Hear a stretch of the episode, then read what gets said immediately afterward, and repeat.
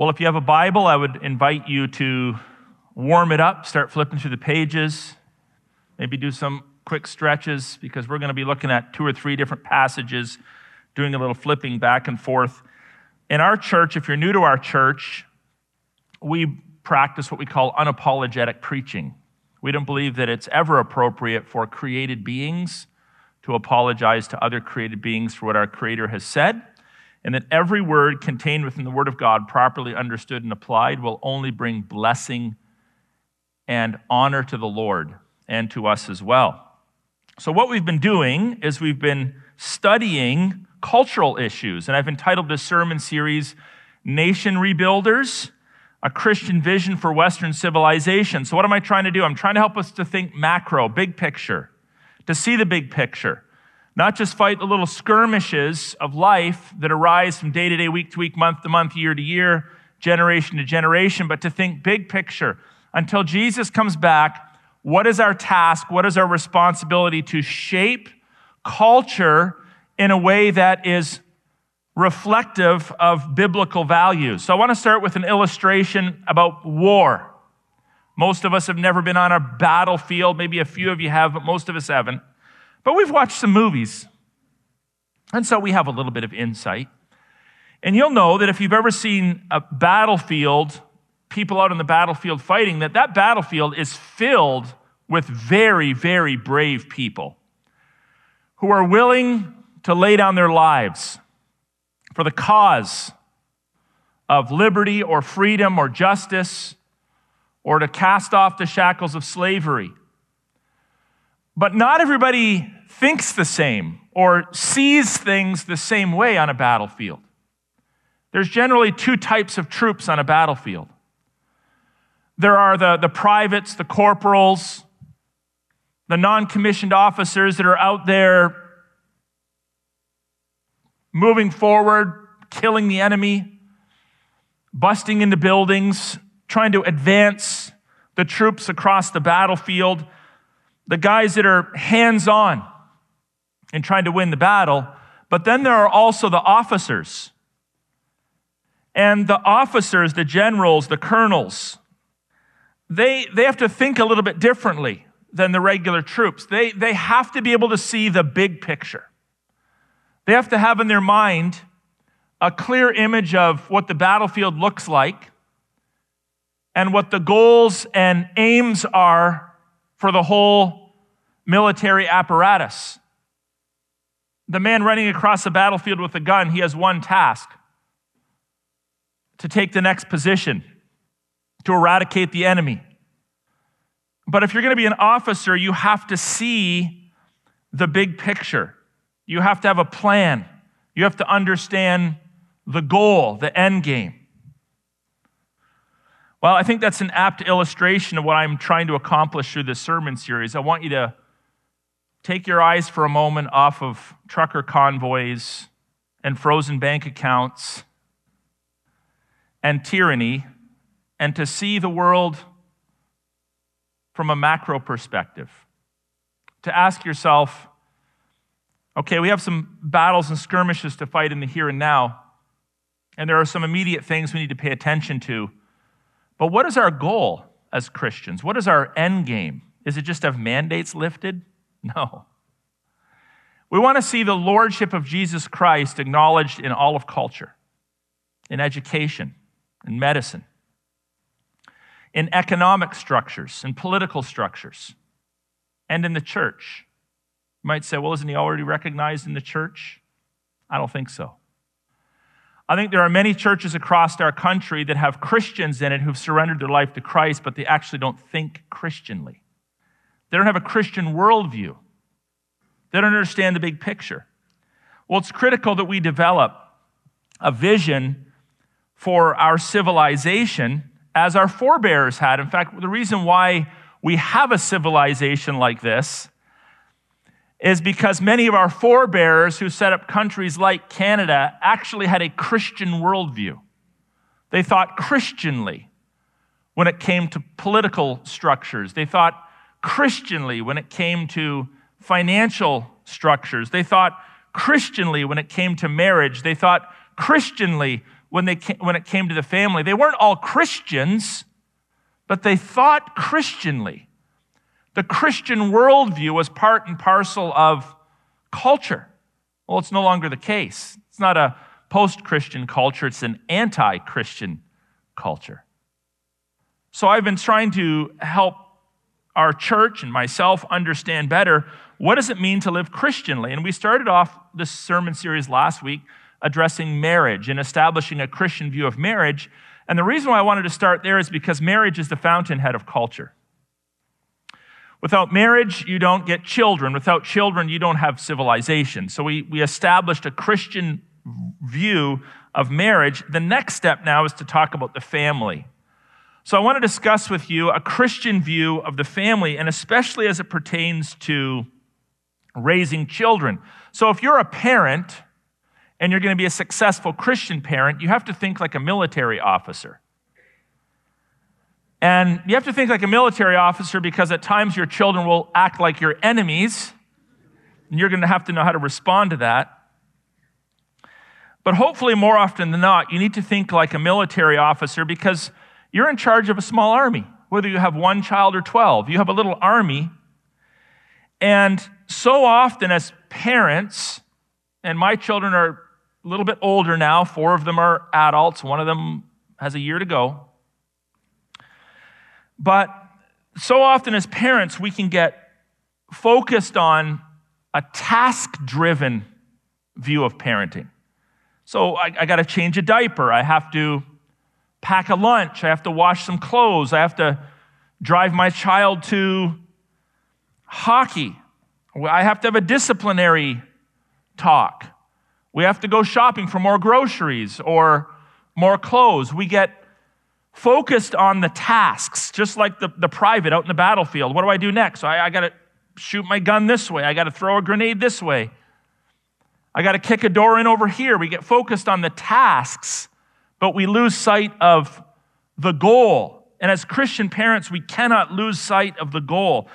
So, do you, if you're a parent, do you have a clear understanding of what Christian parenting even is? What is the goal of Christian parenting? So, we want to help people to think through these kinds of issues. And if we're going to develop a next generation of Christians that think Christianly, well, the task is going to fall on us. Because I can tell you this the education, the public educational system isn't going to do it for you. And the television set isn't going to do it for you. And the internet isn't going to do it for you. In fact, they will work against Christian values. So we, it's so fundamental, more than any generation in recent history, it's so fundamental that we get it right, that we have a clear understanding of what it means to parent Christianly. Christ must be central to your family. So let's discuss three mandates, three mandates that God has given parents over their children. The first one is to multiply, the second one is to teach, and the third one is to release. So we'll start with the first one. In the scriptures, when it comes to parenting, we actually have a mandate as humans to multiply.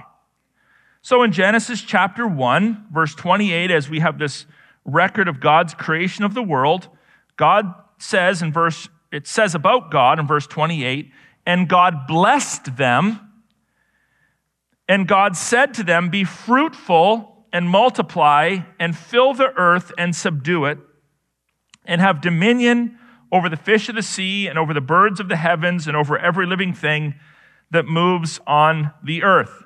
So, from Genesis chapter 1, we are told to make babies.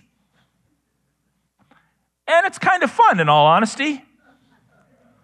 It's our pleasure and privilege to be able to do that. It's natural, it's normative, it's part of God's creational structures. The design that God has for humanity is that we would multiply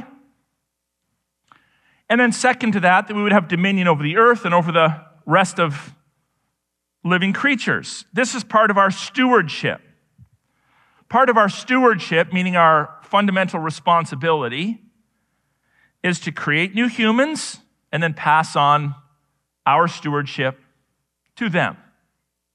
It's pretty basic stuff, but strangely, it has been forgotten or pushed aside or considered a footnote in Western culture to our identity and our task as human beings. People tend to think about the next degree, the next job opportunity, the next house. Oh, and if we get around to it, maybe, maybe we'll have kids. We don't really know yet. And we've lost sight of the fact that this is to, to be human, in part, is to multiply and to procreate. Now, Adam and Eve wasted no time. It says in Genesis chapter 4, verse 1 Now Adam knew Eve, his wife, and she conceived and bore Cain, saying, I have gotten a man with the help of the Lord. So she understood that ultimately her child, Cain, was from God. This is why we say that our children are a stewardship. You don't own your children, they belong to the Lord. They have been entrusted to you by God. Now, between Genesis chapter 1 and Genesis chapter 4, when the first baby entered into the world, we know that man fell into sin, and the world is tainted by sin severely tainted by sin. Think about this the very first child ever born from a mother on planet Earth murdered his own brother. Arguably the greatest of sins in the, in the temporal realm that one could commit toward another human being. A greater sin would be blasphemy against God, but the greatest sin you can commit against another human being is to take their life. So we acknowledge that we live in a broken world, a sinful world. Raising children can be difficult. Some of you may raise thieves and murderers and rapists. It sounds terrible, but that's part of life in a broken world. But that's not a reason to say, well, then we're not going to have any more kids. I mean, look at the world around us. It's such a terrible place. We're just we're not going to have any more kids. The world's too bad. No, the scriptures still frame child raising, rearing, as a blessing and a command. Now, we understand that there's obviously some justifiable reasons why some may not have children. They may be, there may be some severe medical problems that don't allow them to have children. They may be going to war. The husband and wife are separated for several years. Obviously, if you're single, shouldn't be out having children. So there's justifiable reasons why some folks don't have children. And there's nothing necessarily wrong with that. But there is something wrong with a healthy Christian couple saying, Yeah, we don't want to have kids. We're not even going to bother trying. You're like, Well, why? Well, we don't like kids. Or we, we like to vacation a lot, or it'll, it'll cramp our style, or they're too expensive. Or who wants to bring kids into world, a world like this? Or, or maybe we'll get around to it. Who knows? It's almost like maybe we'll buy a dog, maybe we won't. Your children aren't your pets. Part of our creation mandate, perhaps you've never heard this stated this strongly before, but part of our creation mandate, the normative path that humanity walks is for people to grow up, get married, and have children. But from a Western perspective, that notion has largely been lost. This is why we have this atrocity taking place in our culture called abortion. This would have been unheard of, unthinkable to early human beings. To abort your child? Are you kidding me? To consider pregnancy as inconvenient? To make a conscientious decision to destroy your own offspring? That would have been unthinkable. And historically, it's been unthinkable among people who worship the true and living God. But sadly, in an increasing way, we have people in Christian churches across our land thinking that that's fine. It's not really a big deal. I mean, imagine the poor child being raised with a disability. Better to abort them. Imagine the child being raised in a single parent home. Better to abort them. Look what's happening in the world around us. Better to abort them. Can you imagine us applying that logic to someone in a grocery store? Going up to them and saying, You know what? You don't look like you have very much money. I'm going to kill you right now. It'll be better for you if you're dead. Or, do you have a living mother and father? No, your, your parents died? Well, it's better for me just to kill you right now then. We wouldn't apply that logic to people walking around a grocery store, but somehow we apply that logic to children are, that are still in the womb. Look back at the text. It says, God blessed, and then the blessing of God is directly connected to multiplying. And we're not talking about mathematics here, we're talking about having children. Children, from a biblical perspective, are considered a blessing from the Lord. It's your privilege to have children. Christians, of course, should be very careful not to be exclusionary toward the childless. If you study the book of Genesis, after God made what we call a seed promise to Abraham, said, I'm going to multiply your descendants. They're going to be as many as the stars of the heavens and the sand of the sea. Said this to Abraham. And then Abraham and his wife had trouble having children. And then Isaac and his wife had trouble having children. And every generation, for about four generations, has trouble having children. God made a promise, and then every generation has fertility issues. But it was through those fertility issues that God strengthened their faith, that God proved himself to be faithful. And Then you get into Exodus, and you have the opposite problem. There's so many kids running around that Pharaoh starts freaking out and tries to chase them out of Egypt. So we go from infertility to superfertility. There's many examples in scripture where people have fertility issues. And God still blesses and God still uses folks that are struggling with the challenges of life to do great things for his honor and glory. So we're not we're not in any way shape or form. Please hear me clearly. Saying if you can't have kids or if you don't have kids, somehow you're an inferior person. Not in any way, shape, or form. But at the same time, we see children as a blessing, and we should have as many as we are able. There's no magic numbers. You shouldn't be bragging if you happen to have more than someone else. I do think in some conservative branches of modern evangelicalism, there's a little bit of a idol issue for some. It's like, look at how many kids we have. You don't have as many as us. A little bit of pride there, perhaps. We don't want to encourage that. But at the same time, our children are among life's greatest blessings. And as we exponentially multiply our efforts through our children, we can disciple more and more people for Christ. Have you noticed, by the way, that it's generally people that have a Christian worldview or a more conservative, creationally based worldview that tend to be the ones having the children? You notice that? So it tends to be people like you that have more children than people without a Christian worldview. But one of the critical mistakes that we often make is we're the ones having the kids, and then we turn them over to people that don't have our worldview to educate them and to raise them and to influence them. And then we wonder why so many young people are raised in Christian churches that turn out to be non Christians, some of whom become antagonistic towards the things of God. So we have not only a mandate to multiply, but we have a mandate to teach our children. This is critical.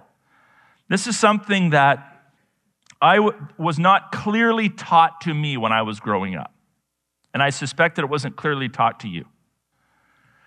That if you're a parent, it is fundamentally and at the end of the day your responsibility to educate your children.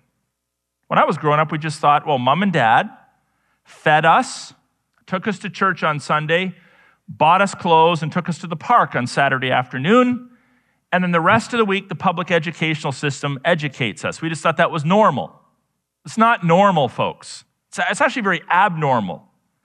And as we've seen the public educational system continue to fall apart, and to teach people so many godless ideologies, it's, it's extra critical for Christian parents to be told, look, you must take the primary responsibility for educating your children.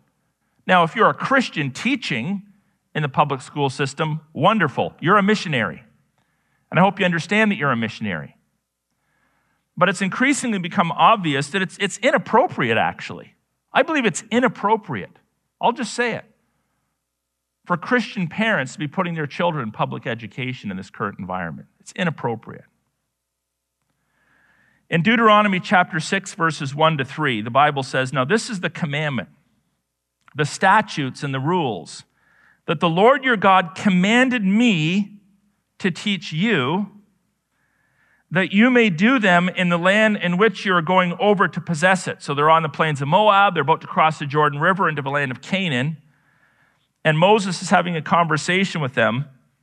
He says, That you may fear the Lord your God, you and your son and your son's son, so there's a generational goal here, by keeping all his statutes and commandments, which I command you all the days of your life, and that your days may be long. Now, folks, if you understand the context here, this is a really timely message. So think about this Israel had spent about four centuries in Egypt being enslaved by pagans God had miraculously brought them out. They'd spent 40 years sort of prepping and wandering around the wilderness because they still had some obedience issues. And now they're about ready to take possession for the first time in their history of a land that God had assigned to them that they could call their own. Now, I want you to just pause there for a moment and fast forward. Fast forward to the time of Judges, fast forward to the time of the United Kingdom, fast forward to the time of the divided kingdom, right through to the time of Christ. If you read biblical history, the people of God obeyed him and then fell away, obeyed him and then fell away, obeyed him and then fell away. This is the cycle we see from the end of Deuteronomy right through the end of Malachi. And when they fell away, it tells us what they fell into the worship of Baal, the worship of Shemoth, the worship of foreign gods. They didn't go neutral, they rejected the true and living God and adopted some pagan worldview. And it was always a disaster. Why? Because gener- one generation would be faithful, maybe two, maybe three, and then they'd sort of fizzle out and things would get really bad for a period of time. And then finally there was repentance and they'd come back. And over and over again, we see this cycle repeated. And I think this is why God, in his foresight, knowing that this would happen, says to them, Look, you've heard the truth, you've heard my statutes and my rules. Make sure Make sure that when you enter the promised land, that you teach what I have taught to you to your sons and your son's son. If you lose a generation, you lose the nation. Now, this is a critical message for us today because this is, what, this is why our country is where it's at. Because three or four generations back, starting in and around the 1950s, Christian parents effectively abandoned a Christian worldview. And then it was, you know, kind of rough through the 60s, and, you know, the 70s was getting a little wonky, and the 80s were getting a little more scary, and the 90s were a little, you know, kind of bad. And now it's an absolute disaster.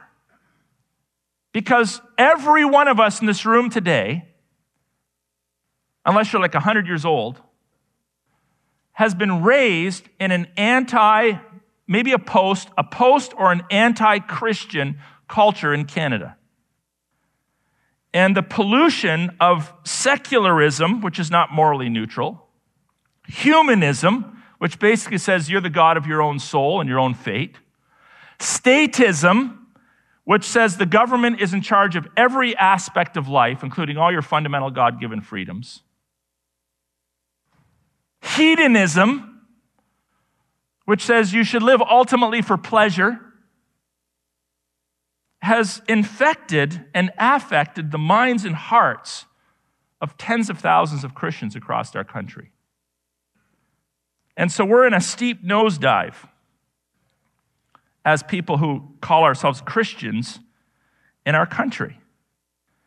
Well, we've been taught the truth and we now have access to the truth. We have an opportunity to hit the reset button. We're not talking about the great reset.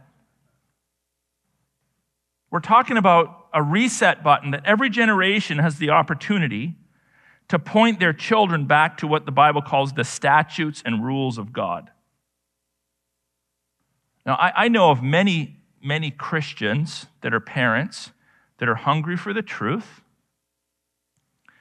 that serve the Lord, that want to honor the Lord, but frankly, don't seem to put a great deal of effort in to passing on their passion for Christ to their children.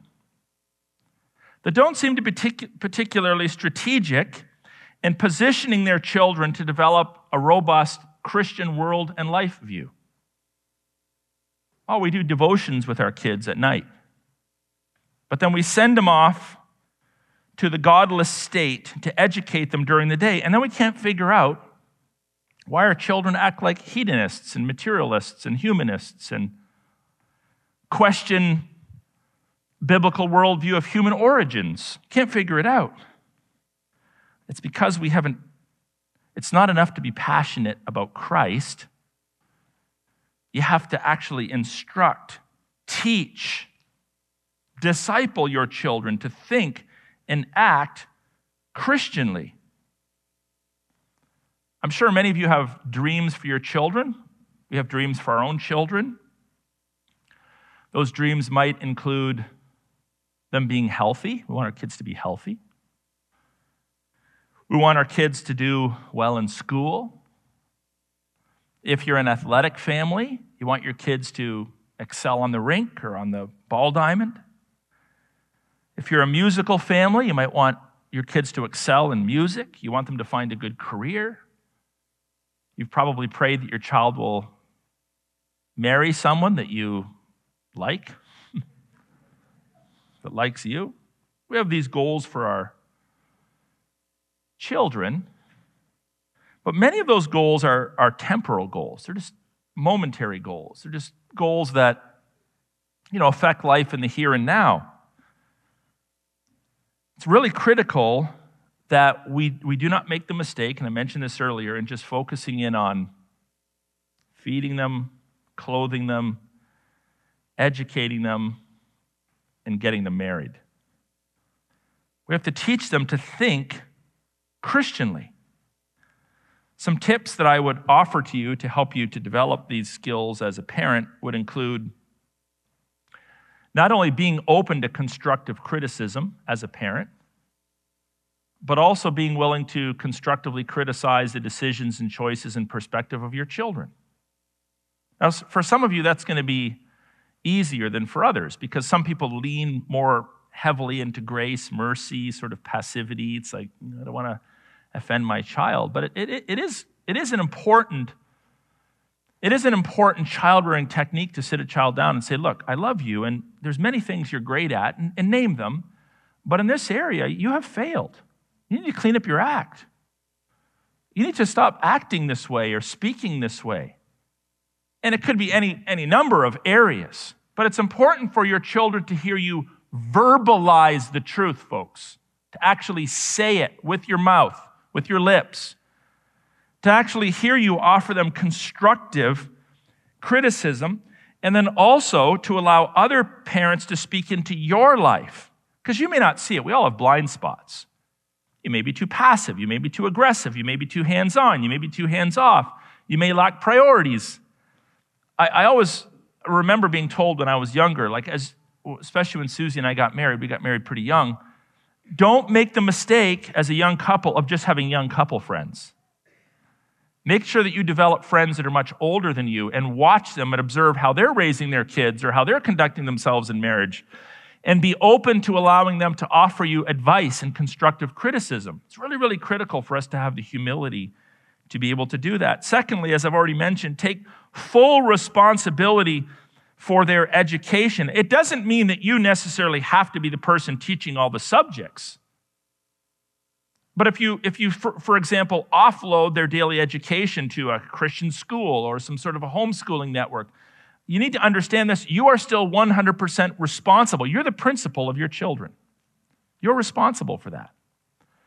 Voddie Baucham, many of you have read some of his work. He does a great job in, in speaking against critical race theory, for example, in culture today. But he also speaks about the task that we have to raise children for Christ. And he makes this interesting statement in one of his books. Here's what he says We cannot continue to send our children to Caesar for their education and be surprised when they come home as Romans.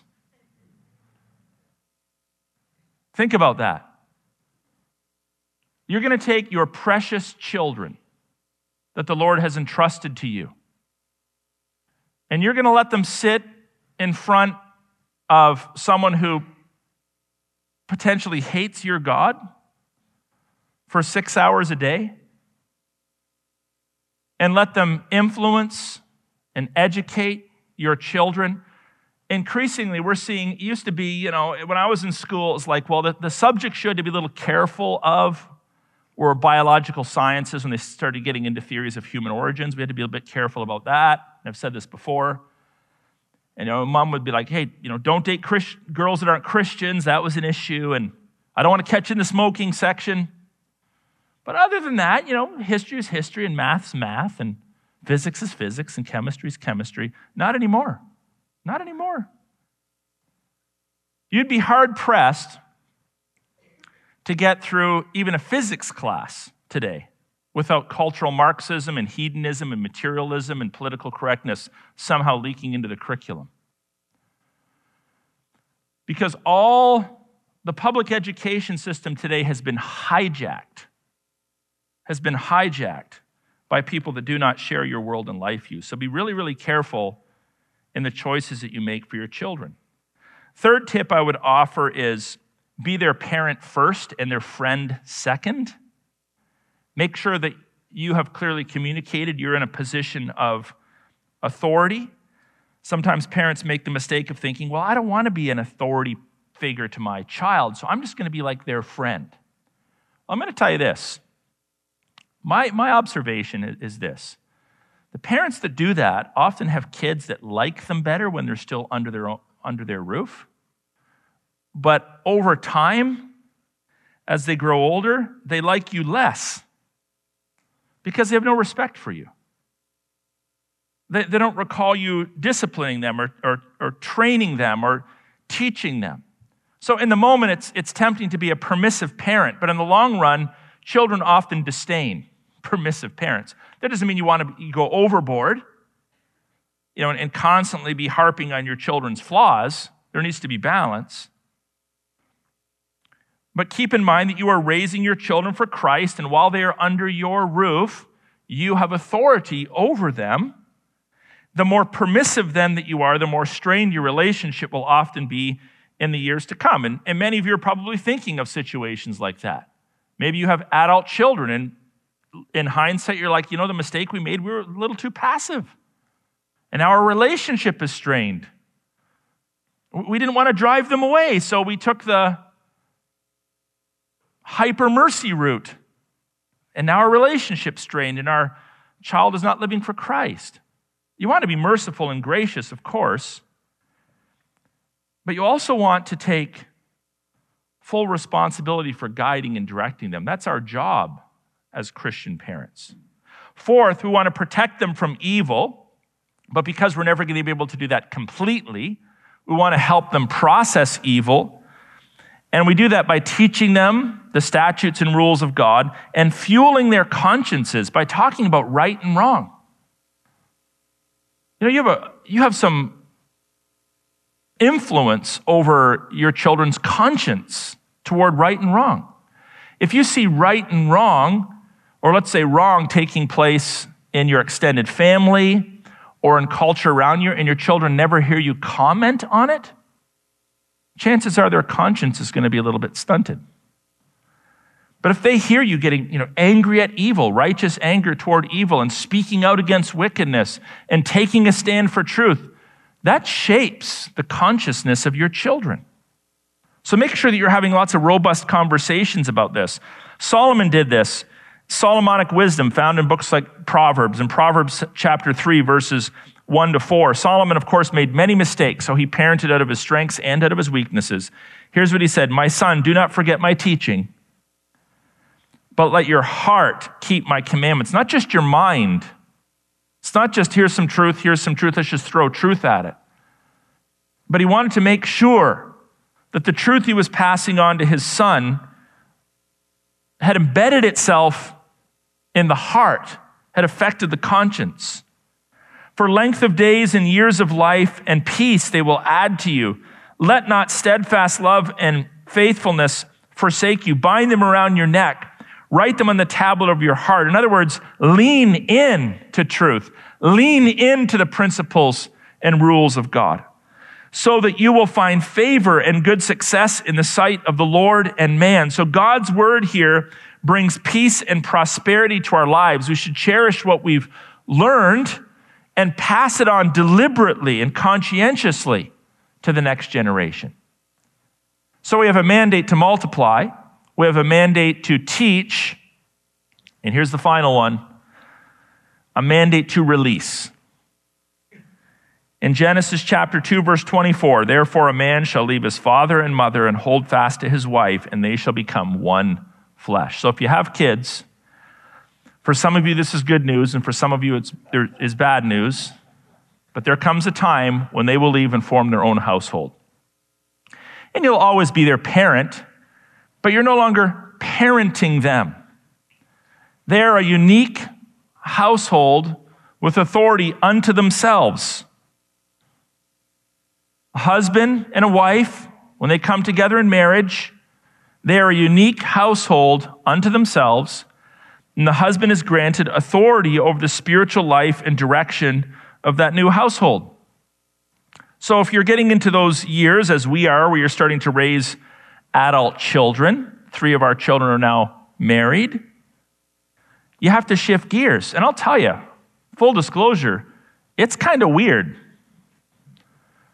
how do, what does this look like? How, how, do I, how do I juggle these, the son in law, the daughter in laws?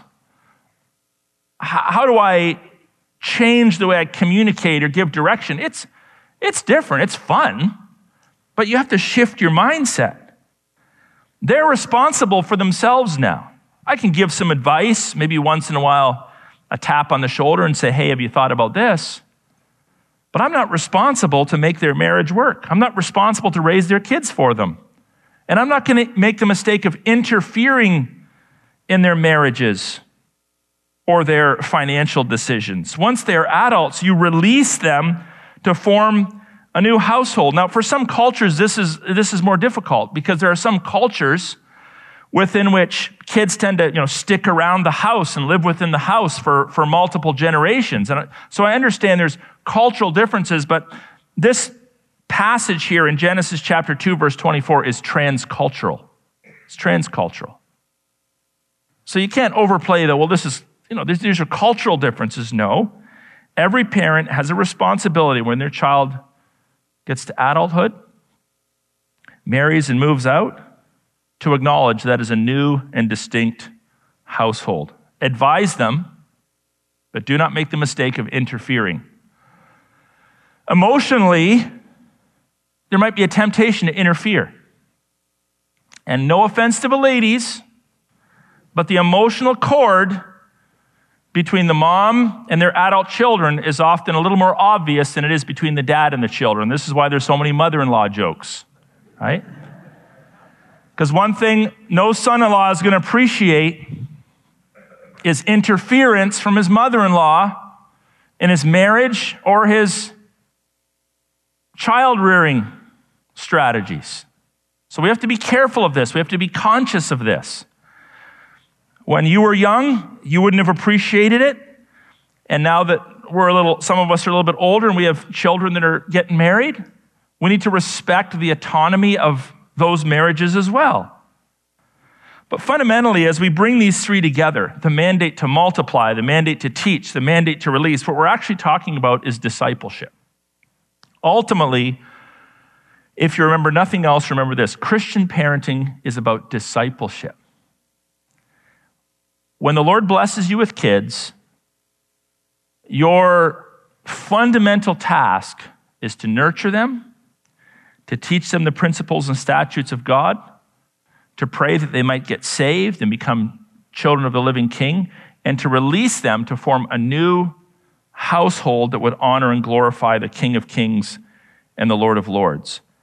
Now, purely from a strategic perspective, if we actually took this seriously and we thought long term, imagine the impact we can have on Canadian culture. Imagine that. Let's say you have four kids. Well, then you're creating two more households because they're going to marry four other people potentially. And you've now doubled your efforts two couples, eight kids, four new households. So every generation you have an opportunity to potentially double, for some of you, triple your influence over culture generationally. And again, it tends to be the more righteous people, the people that believe in God, the people that aren't living for self, the people that see the big picture, that have the greatest number of children.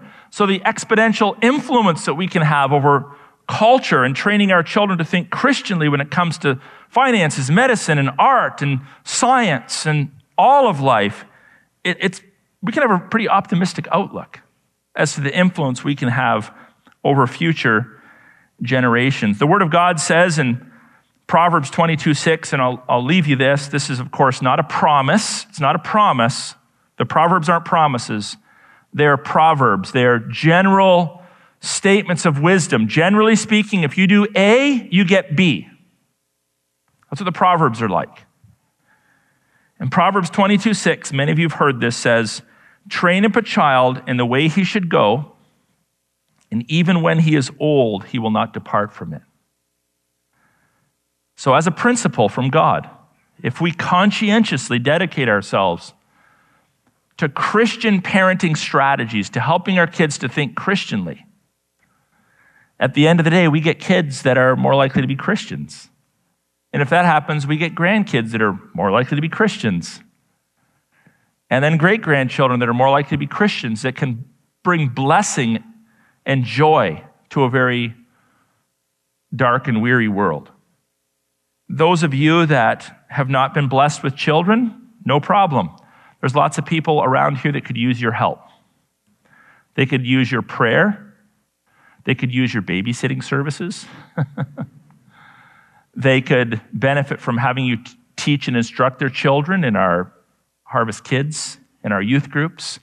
All of us together can be a blessing to the next generation as we see the children that God has entrusted to us as opportunities to disciple a new generation for Christ, living under his lordship, under his rule for his honor and glory alone.